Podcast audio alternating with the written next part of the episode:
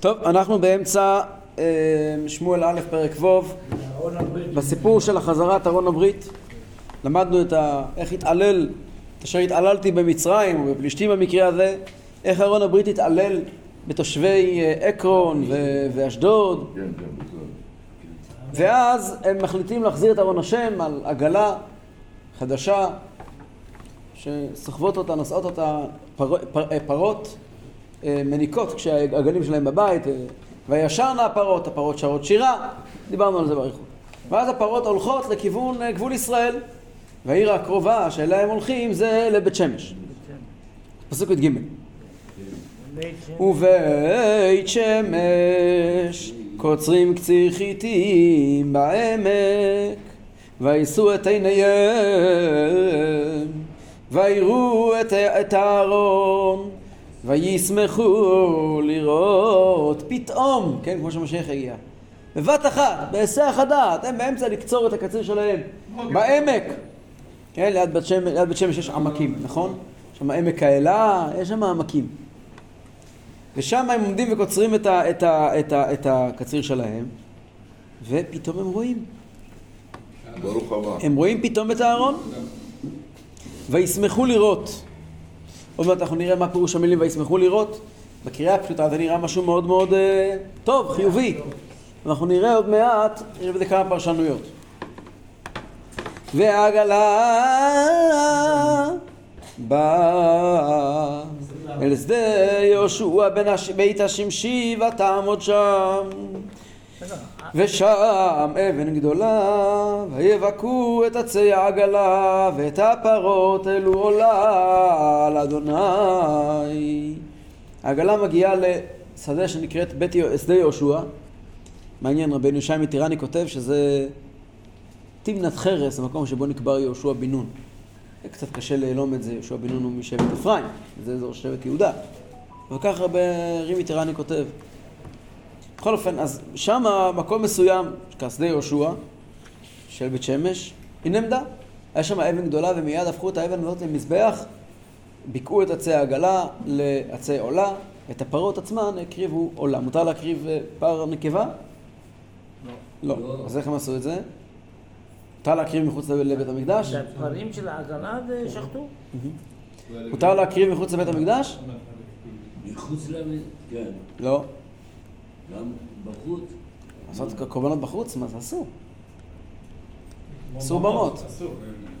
אז האמת היא שפה זה בדיוק זמן שנקרא תקופת היתר במות. מה זה תקופת היתר במות? סתם, כדי לדעת. היתר במות, יש מחלוקת. כמה זמן זה ארך. אבל זה בוודאי זמן היתר במות. מה זמן היתר במות?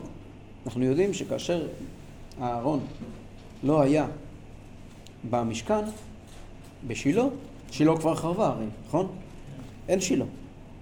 כן. שילה חרבה. נכון. איפה נמצא כל העניינים של בית השם? איפה נמצאים המזבחות? איפה נמצאים כל העבודה, עבודת הקודש? אין ארון, אבל איפה עבודת הקודש? לא בשילה, מקום חדש, בנוב. נוב? נוב. נוב זה עוד עיר, עיר, עיר, עיר בבנימין של כהנים, נכון. עיר בבנימין של כהנים, שהיא משקיפה על ירושלים. עוד היום בנוב יעמוד. איפה זה נמצא בדיוק? אמ, אני לא יודע בדיוק איפה זה נוב, אבל אה, זה איפשהו ברכסים של אזור רמות. זה איפה זה, שהקברות של הכהנים, אז זה באיזשהו כפר ערבי. איפשהו שנקודת תצפית על ירושלים, איזושהי נקודת תצפית על ירושלים. באזור, באזור, אה, באזור אה, בנימין בגבול. לא, לא אולי אחד מהרמות, אולי אחד מהרמות. אני לא בדקתי, אני, כשאנחנו נגיע לנוב אני אבדוק, אה, נגיע לדבר על נוב, יש הרי פרק שלם על נוב, אני אבדוק בדיוק איפה זה, עסקו בזה ועוסקים בזה, מבררים איפה זה. בכל אופן, אין, היום יש יישוב נוב ברמת הגולן, אבל זה לא זה, כמובן. אבל המשכן בנוב, במה הוא משכן? בזה שפשוט טכנית הכניסו לשם את המנורה ואת המזבחות? אין ארון הברית. לכן, גם אחרי נוב, נוב גם תחרב. על ידי שאול המלך, שהוא הורג את כל כהני נוב, אנחנו נגיע לזה בעתיד, ואז העסק עובר לגבעון. רק בימי דוד המלך בעצם מוקם אה, אה, משכן קבע בירושלים. רק בימי שלמה מוקם בית המקדש. אז כל ימי נוב וגבעון היה מותר להקריב קורבנות בכל מקום. הפסוק אומר, הישמר לך פן תעלה עולותיך בכל מקום אשר תראה. כי אם על המקום אשר יבחר השם, בוא תעשה עולתך. כן? כי לא באתם בדעתה אל המנוחה ולנחלה. אומרים חז"ל, אל המנוחה זה משכן שילה ולנחלה. זה מקדש ירושלים, בית עולמים. אבל כשאתה לא בשילה ולא בבית עולמים, אלא בתחנות ביניים, מותר להקריב בבמות. מילא הזמן הזה אין בדיוק בית מקדש, אין בדיוק משכן. יש נקודת, מה שנקרא, במה גדולה. יש הבדל. במה גדולה. זמן, זמן היתר במות. בזמן היתר במות מותר להקריב גם, אה, לא בדיוק על פי החוקים של דווקא פר, אלא אפשר גם פרות, אה, כי זה זמן היתר במות. אז זה שתי היתרים, נכון? יש הרבה, הרבה, הרבה היתרים. זמן היתר במות יש הרבה היתרים. כן, בכל אופן, ונעצור פה רגע וכבר נשים לב בנוגע לעניין הזה של וישמחו לראות. אנחנו כבר נראה שהסיפור הזה יסתיים באסון. בואו נראה. פסוק ט"ו. תזכרו אותה וישמחו לראות, נחזור לשם כדי להבין את העניין. והלוויים הורידו את ארון אדוני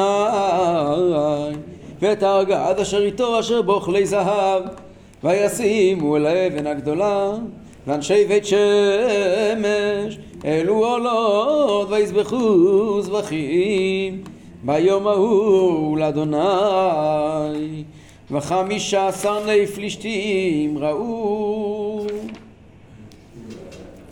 וישובו עקרון ביום ההוא. שרני פלישתים עקבו אחרי אהרון, הקצינים. כן? עקבו אחרי אהרון, יש כל מיני דעות בזה, איך בדיוק הם עשו את זה. הם עקבו אחרי אהרון, וכשהם ראו איך שזה קורה, הם כמובן מאוד מאוד, הם תפסו את גדולת השם וחזרו הביתה לספר לכולם. טוב, פסוק י"ז. ואלה תחורי הזהב אשר השיבו פלישתים אשם לאדוני לאשדוד אחד לעזה אחד לאשקלון אחד לגת אחד לעקרון אחד אלו חמשת עשרני פלישתים ועכברי הזהב הם הביאו תחורים עשויים זהב, דיברנו על זה פעם הקודמת. על המכה שקיבלו, אז עשו את ה...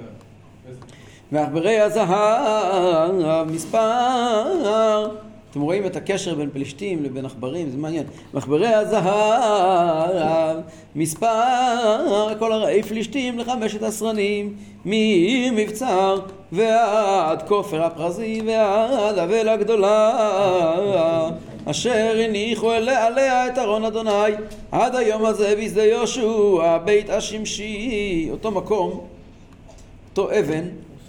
בשדה יהושע עד היום, משנכתב ה- נכתב הספר שמואל בידי שמואל הנביא, נחשב אה, מקום קדוש, מקום מיוחד, כן? קראו לו במקום אבן אבל בגלל האסון שכבר נקרא והנה האסון. איך זה נקרא היום? היום אף אחד לא יודע איפה זה. פרסיפיטס, לא. ויך באנשי בית שמש כי ראו בארון אדוני ויך בעם שבעים איש חמישים אלף איש ויתאבלו העם כי הכה אדוני בעם מכה גדולה מה קרה פה? לא? אז ככה, מה בדיוק הם חטאו? אז יש כמה מסורות בחז"ל. יש מסורת אחת שהבעיה, החטא שלהם היה ויראו את הארון. עצם זה שהם הסתכלו. הארון הרי כתוב שלא צריכים לראות אותו, מוצנע. לפני ולפנים, קודש קודשים. בזמן המסעות מכסים אותו בבגד תכלת, והפסוק אומר, ולא יבואו לראות כבלה את הקודש ומתו. ולוקחים את הארון ולוקחים אותו בתוך כיסוי. כך כתוב בתורה. ופה הארון הלך חשוף. מה זאת אומרת חשוב? יש ארגז. כשהארון נמצא בתוך הארון, בתוך המקום שלו בקודש קודשים, הוא חשוף, הוא כמו שהוא. וכאשר הוא יוצא החוצה, הוא לא אמור לצאת החוצה, אבל אם הוא יוצא החוצה, כמו במקרה הזה שיצא למלחמה, אז כתוב מפורש בתורה שצריכים לכסות אותו בבגד תכלת. בגלל תכלת? בבגד עשוי תכלת. למה?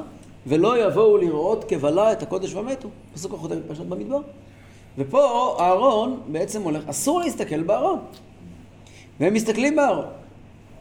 זה בעיה. אני אומר, כתוב, אפילו בקודש הקודשים אסור להסתכל. היה אה? עד כדי כך?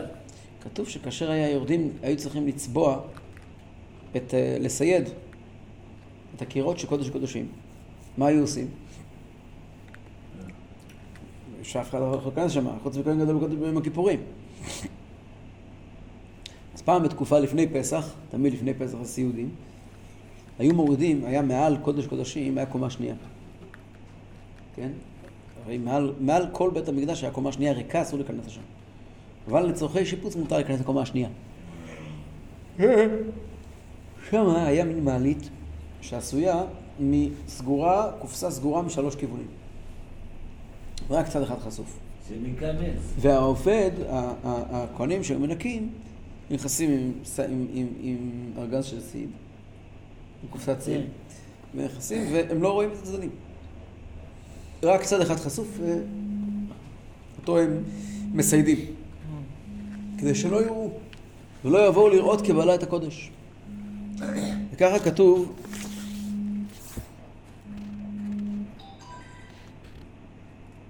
וככה כתוב בתנא דבי אליהו. כתוב ככה: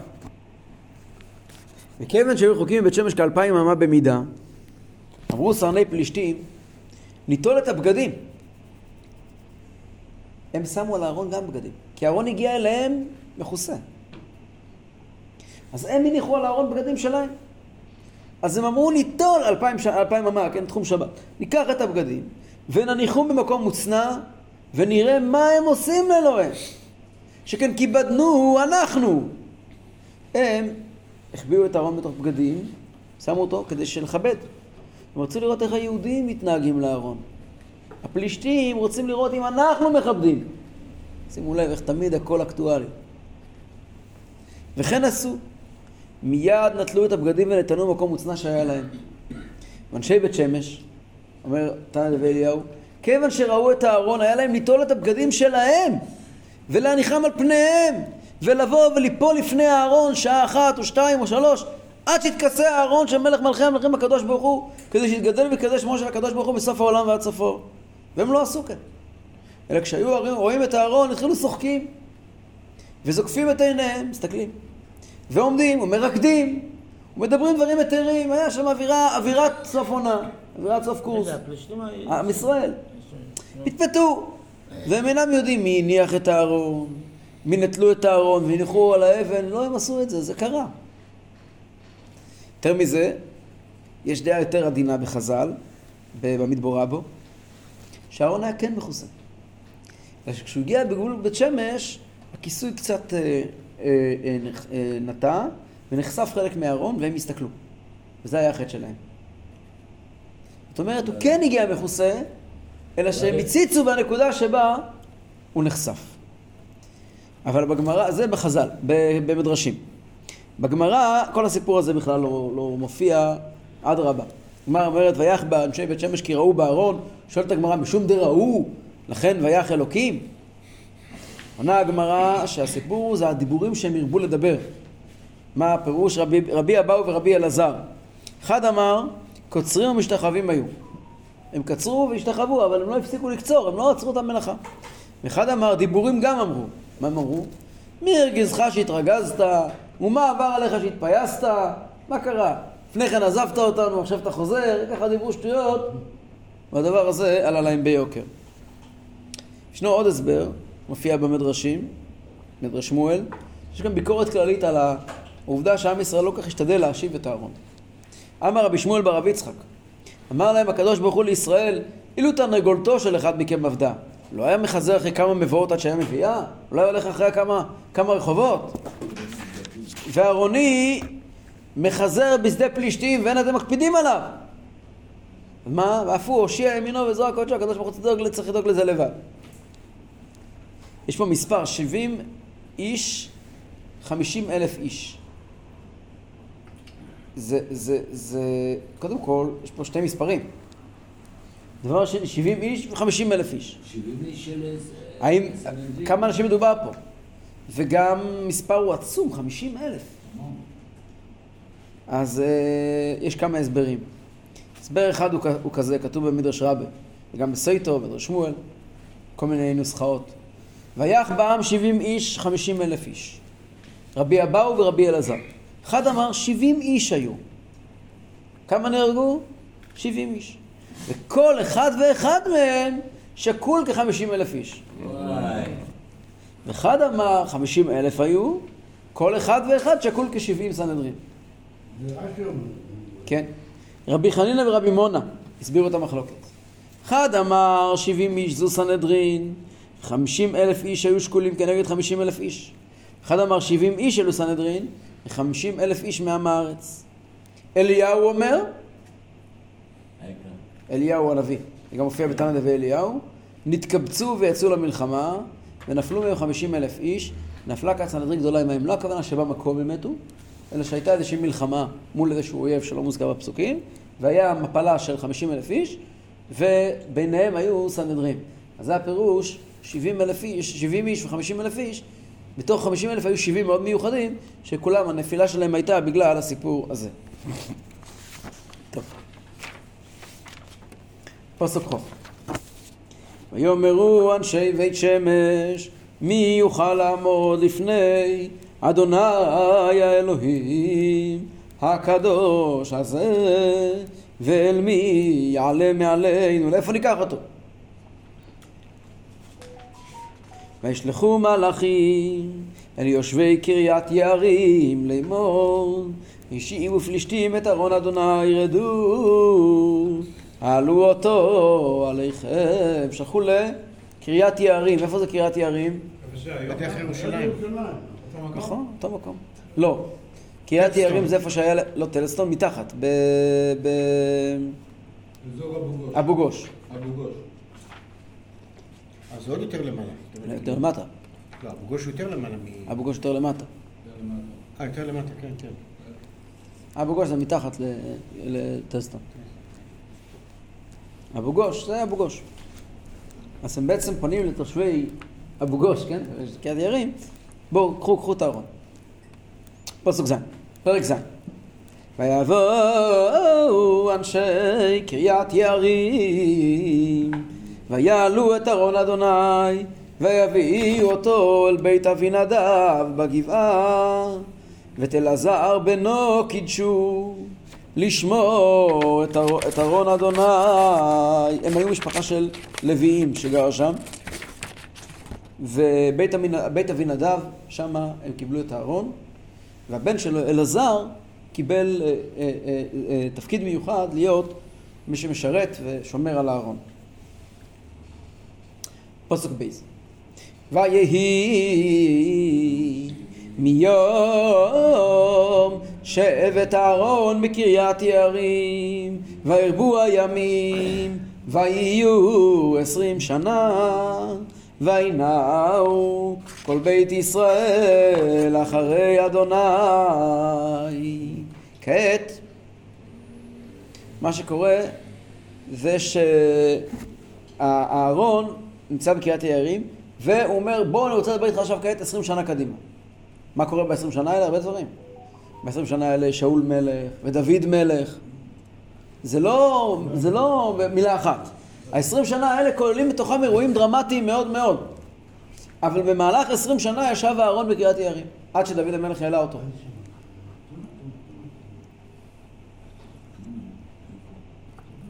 ובאותם עשרים שנה, מיד כאשר הסיפור הזה התחיל, בתחילת העשרים שנה, התעוררות תשובה עצומה בעם ישראל.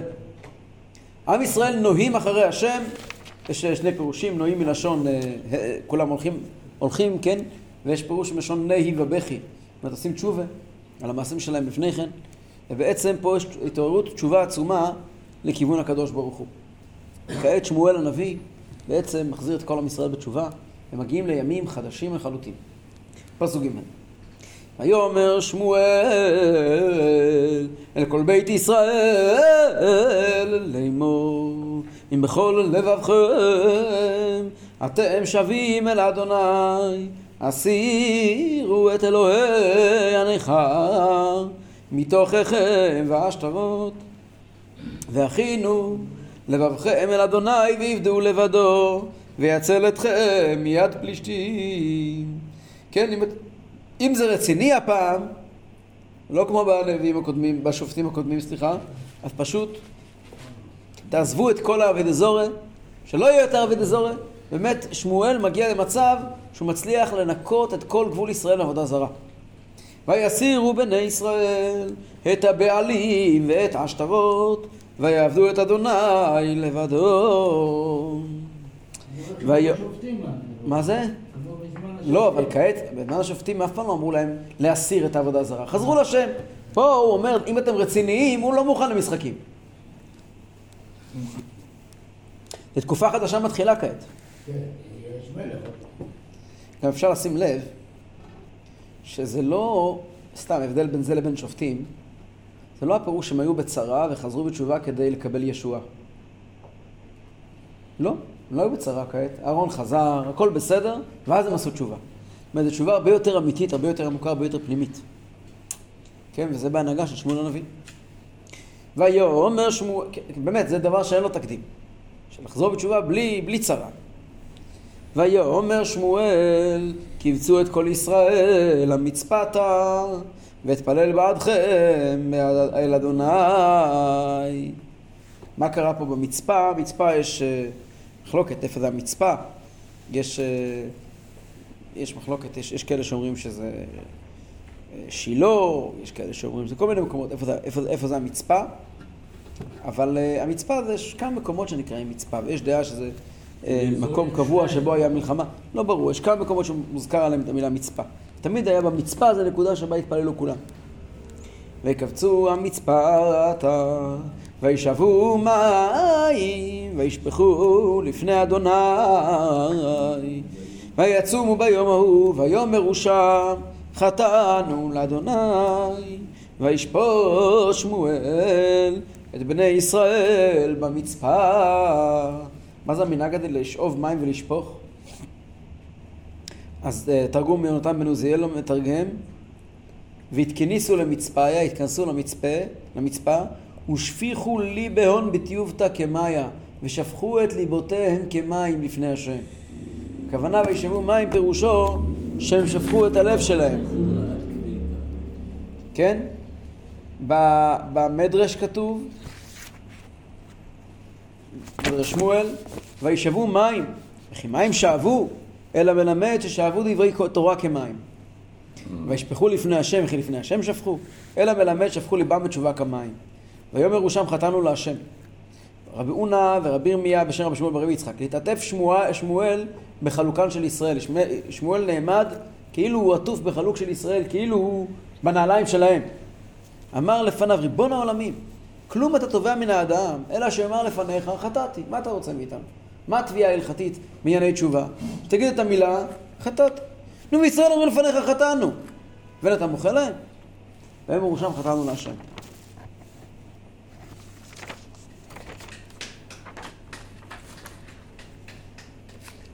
אוקיי.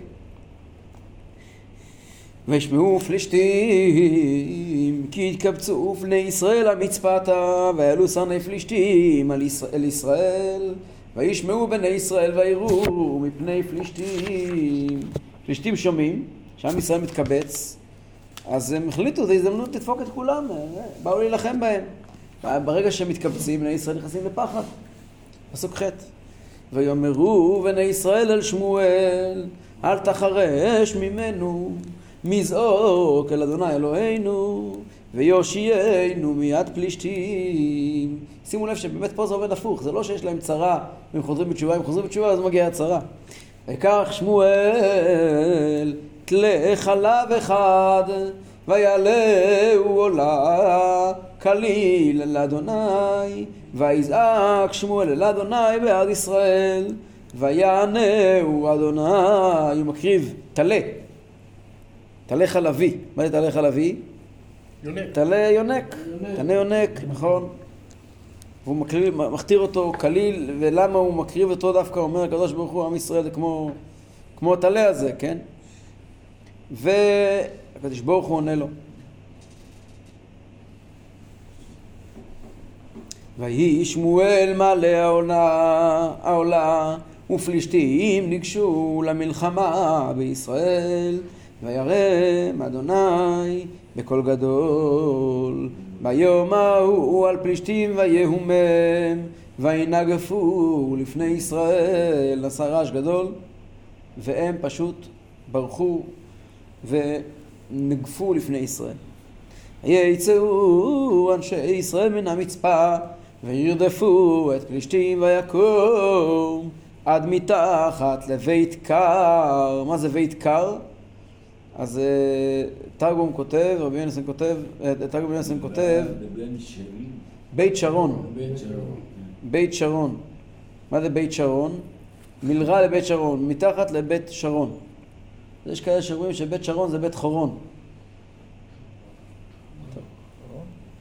ויקח שמואל, הגיוני אבל, ויקח שמואל אבן אחת, וישם בין המצפה ובין השן, ויקרא את שמה אבן העזר, ויאמר הדהינה עזרנו אדוני.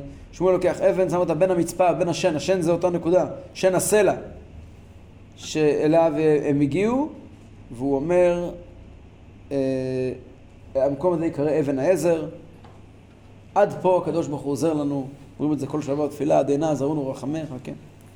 ויקנאו הפלישתים ולא יאספו עוד. זה- זה עדיין יש בכותל? לא יודע איפה זה. לא. אני לא יודע איפה זה, לא יודע. ויקנאו הפלישתים ולא יאספו עוד לבוא בגבול ישראל ותהי יד אדוני בפלישתים כל ימי שמואל ותשובנה הערים שלקחו פלישתים מאת ישראל לישראל מעקרון ועד גת ואת גבולן הציל ישראל מיד פלישתים ויהי שלום בין ישראל ובין האמורי אחרי התשובה הזאת והניצחון הזה אז בעצם עם ישראל חוזר וכובש בחזרה את כל המקומות שפלישתים כבשו בתחילת ספר שופטים ראינו שיש הרבה מקומות שנכבשו בידי פלישתים כמו שאנחנו יודעים ששבט דן למשל יושב בכלל באזור בית שמש במקום בשדות דן, במקום פה, כן, במקום פה בגוש? דן, כן. היה הרבה שטחים בשפלת החוף שהם היו כבושים בידי פלישתים, וכעת כבשו אותם בחזרה. וגם עם ישראל עושה שלום עם האמורי. האמורי מגיע לעזור לעם ישראל, בכלל הסיפור מתחיל, להתר... מתחיל להגיע למקום הרבה יותר יציב. וישפוט שמואל את ישראל כל ימי חייו. שנייה אחת. אה. בכל אופן, שאלתם איך היה אחר כך מלחמות? כן. התשובה היא, התשובה היא שכל זמן ששמואל היה, מה שנקרא, בכושר, לא היה שום בעיה. רק בערוב ימיו של שמואל, ממש, ירד. אז, אז כאילו כשהתחיל שאול, בעצם עם ישראל יזם מלחמות, כן. מכאן ואילך. שאול היה לו כמה מלחמות, הכל היה ביוזמה שלו. זה הוא לא נגרע. אחרי מות שמואל, אז היה מלחמת אה, פלישתים הגדולה. אה. וגם, כן, והדברים האלה היו... המלחמה הגדולה ששאול נהרג זה היה אחרי מות שמואל. כן, ודאי. איזה גיל הוא נפטר? שמואל שמואל, 52. 52. 52. כן, כן, נדבר על זה. וישפוט שמואל את ישראל כל ימי חייו, והלך מדי שנה בשנה, וסבב בית אל, והגלגל, והמצפה, ושפט את כל, את ישראל, את כל המקומות האלה. שמואל הנביא, כל החיים שלו, 13 שנה שהוא שפט את ישראל, הסתובב כל הזמן, הוא לא היה במקום אחד. כל הזמן היה הולך מעיר לעיר, מכפר לכפר, ושופט את ישראל, כמו אבא שלו, כן? אלקנה, שגם היה הולך. והיה בעצם מגיע לאנשים, למקום, לראות מה קורה, לבדוק איך הדברים מתנהלים, ממקום למקום, כל החיים.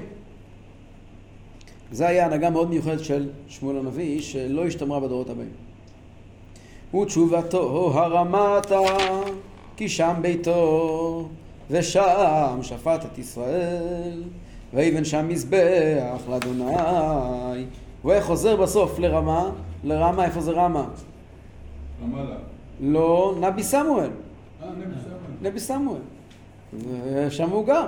ותשובתו הרמתה כי שם ביתו, שם הוא שב לרמה, ושם שפט את ישראל, שם היה בית משפט קבוע.